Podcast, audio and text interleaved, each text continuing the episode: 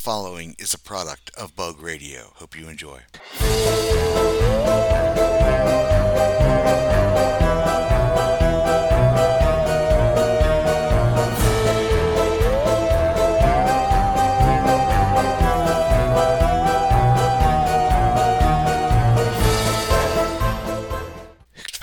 The aftershock. An 83 year old makes the aftershock in a very strange way. He holds the record for being the oldest person ever executed in the United States. What could an 83 year old man have done that came with the penalty of execution? What was his famous last words? It wasn't, damn you kids, get off my lawn. Moody was convicted in 1991 of 71 charges related to the 1989 pipe bomb deaths of federal appeals judge Robert Vance and civil rights lawyer Robert Robinson. Moody maintained his innocence. He was executed by lethal injection in Alabama and maintained his innocence until his injection. The U.S. Supreme Court had declined a request by Bunton's attorney, execution to be stopped. On May 7, 1972, Moody's wife at the time, Hazel, opened a package she found in their kitchen. It turned out to be a homemade pipe bomb that exploded in front of her, tearing up her hands, thigh, and shoulder and sending scrap metal into her eye.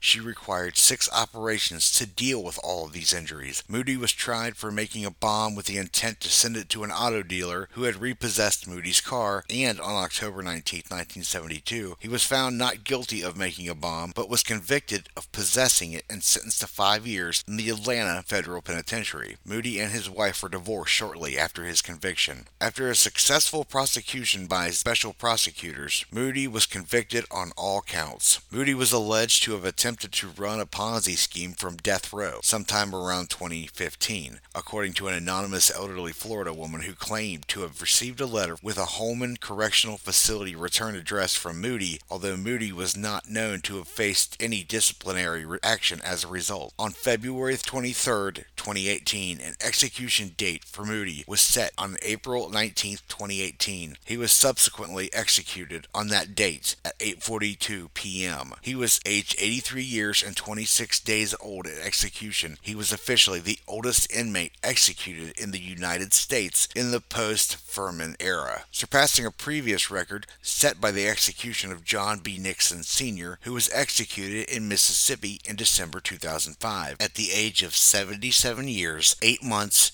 and 13 days. He declined to make a final statement, and his last meal was a Philly cheesesteak, Dr. Pepper, and M&Ms. Hey, the aftershock.